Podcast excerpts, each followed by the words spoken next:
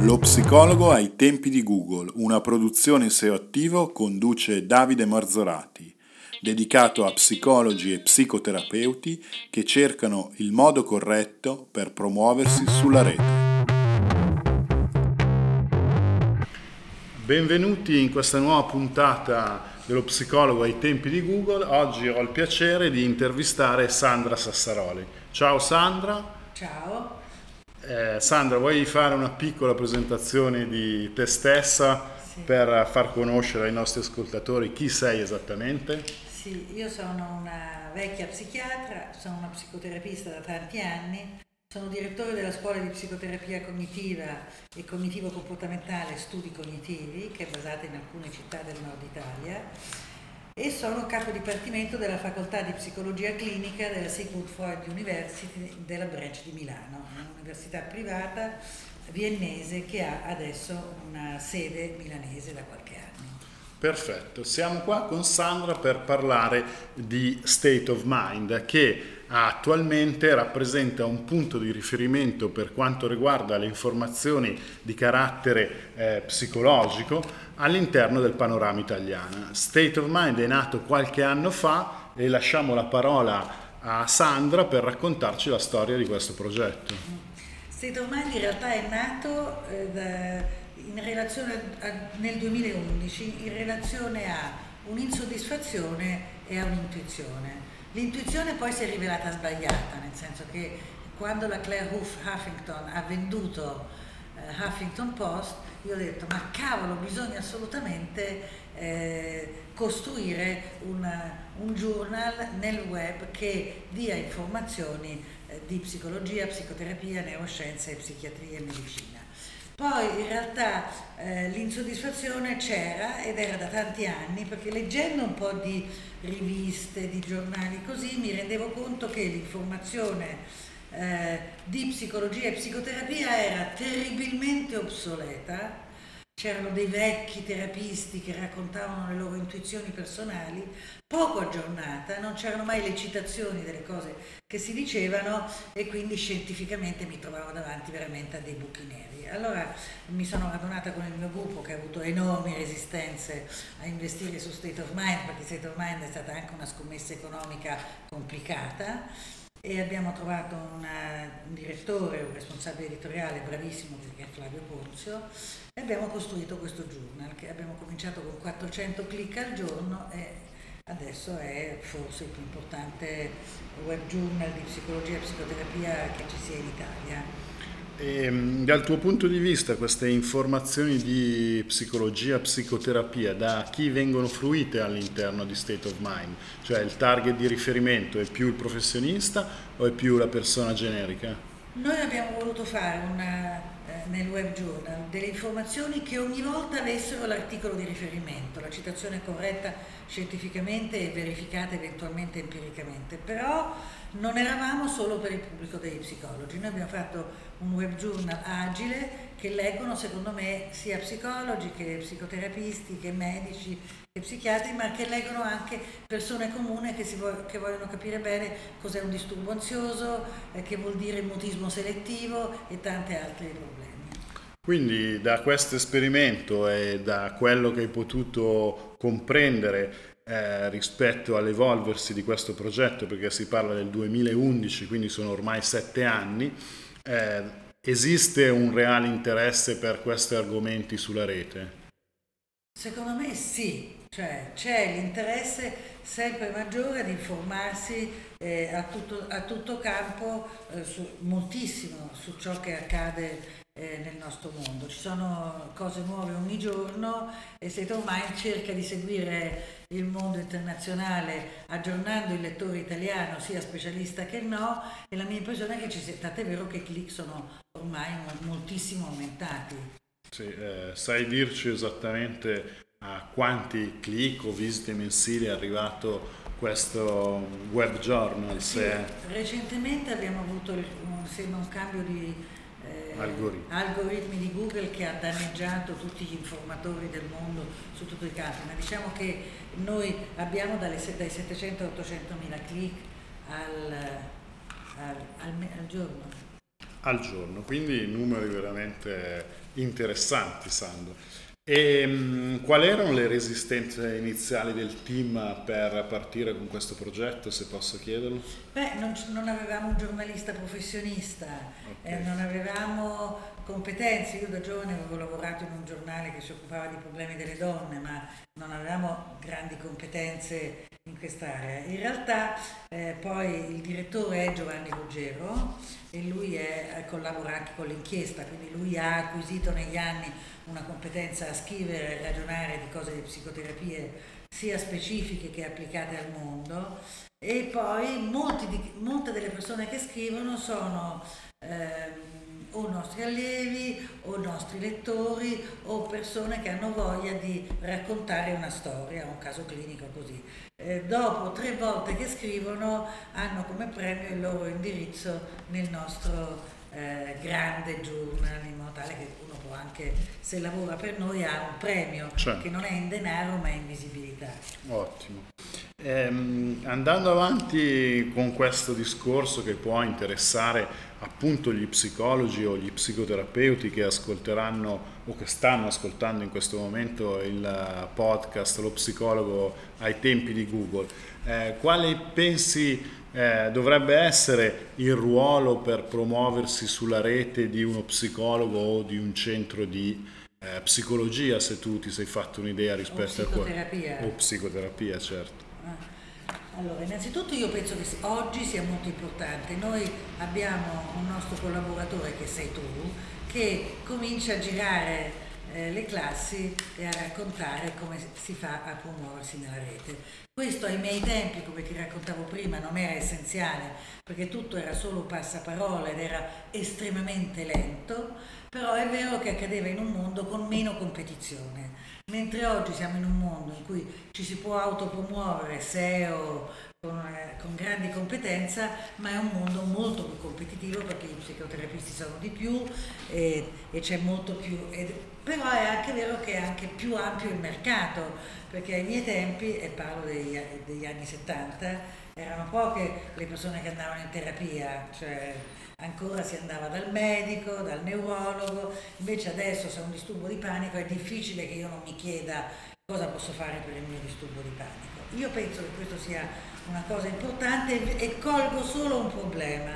E l'unico problema è questo, che, che può accadere che si sia bravissimi ad autopromuoversi ma non bravissimi terapeuti.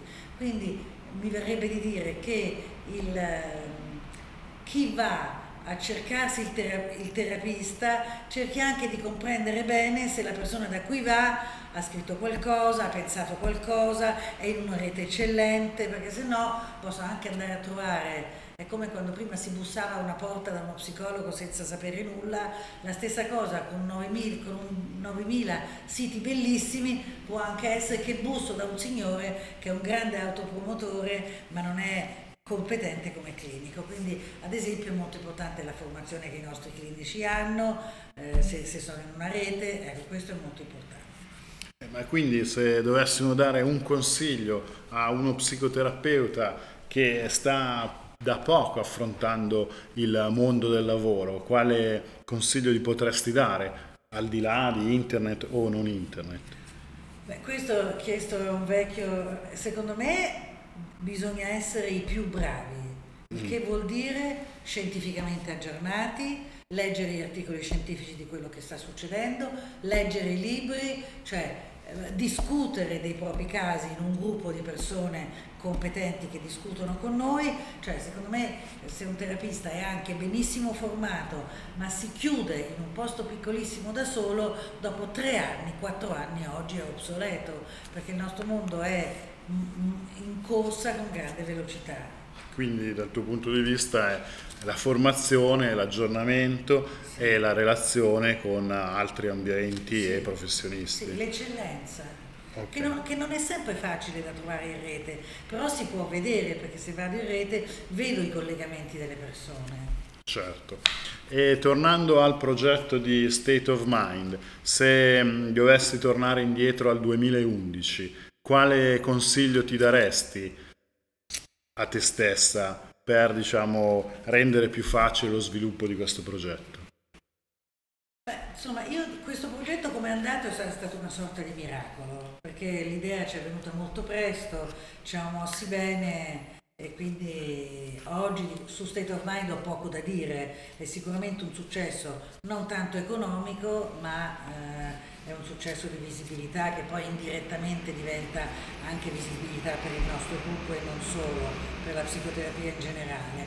No, io avrei, oggi avrei meno aspettative di poterlo vendere, cioè non, non, avrei più l'aspettativa che diventi un web journal che qualcuno vuole, perché poi mi rendo conto che i giornalisti, i grandi giornali che oggi hanno grandi difficoltà, vanno a fare i loro strumenti magari simili al nostro senza che sia venuto in mente di ragionare anche con noi su come farlo. Questo non me lo sarei aspettato, però ero anche ingenua prima e più ingenua di come sono oggi.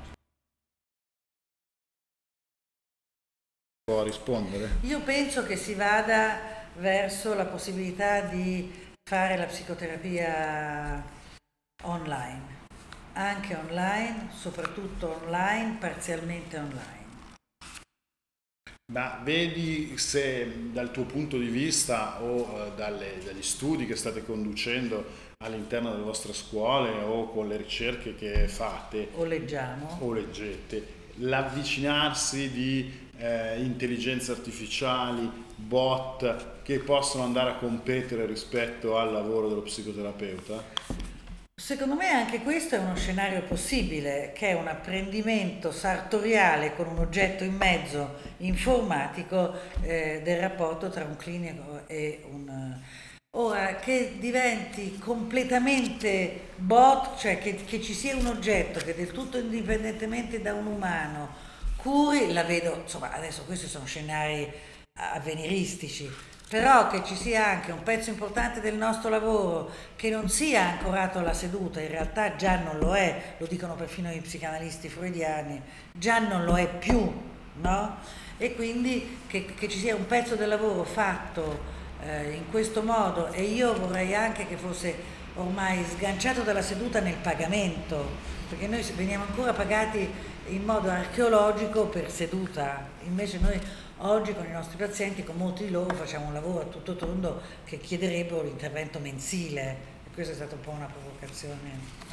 Beh, questo è uno scenario di nuovo che sicuramente eh, potrebbe eh, essere interessante da sviluppare. Eh, nell'intervista precedente con eh, il dottor Gennaro Romagnoli, che è un persona, uno psicoterapeuta che si occupa di divulgazione attraverso i podcast, ah. ehm, la stessa domanda, lui diceva o ha detto che mh, eh, tutti i medici diventeranno in futuro eh, psicologi o psicoterapeuti perché a suo modo di vedere la parte tecnica del lavoro sarà sostituita da macchine, che è uno scenario che eh, interessante su cui io non avevo, non avevo mai riflettuto. E effettivamente se il mondo del, diciamo, dei, tra virgolette, intelligenza artificiale e robot sostituirà il lavoro pratico, eh, rimarrà solo da fare quello appunto di psicoterapia, sostegno o o simili. Sei d'accordo su questa affermazione? Beh, è molto avveniristica, cioè, per ora i, anche gli scenari di intelligenza artificiale eh, li ho visti e sono più di ausilio al clinico, ehm, ad esempio nel fare un'esposizione in vivo se ha una, un'agorafobia che questo diventi una sostituzione completa dell'uomo, per cui all'uomo quello che rimane è il sostegno, eh, vabbè, questo è una cosa talmente osè che non ci ho mai neanche pensato, oh, è molto lontana. Bene, e, ehm, se potessi scrivere su un immaginario cartellone pubblicitario una frase che eh, ispiri, influenzi i tuoi colleghi, cosa scriveresti? Una frase, delle parole. Sì. Ah. Serietà e rispetto per il paziente, eh, tutela dei rapporti del setting, eh, aggiornamento, un aggiornamento non a luce dell'ideologia che ho già, ma un sincero e onesto aggiornamento sulle cose che stanno accadendo. Quindi colto e per bene. Perfetto, ringraziamo Sandra per i minuti che ha voluto dedicarci e alla prossima puntata del podcast Lo psicologo ai tempi di Google. Grazie Davide. Grazie a te. Se vuoi scaricare subito le risorse gratuite del podcast Lo psicologo ai tempi di Google, puoi andare sul sito www.seoattivo.it slash podcast 2018. Lasciando la tua mail riceverai i bonus di ogni puntata. Un saluto da Davide Marzorati.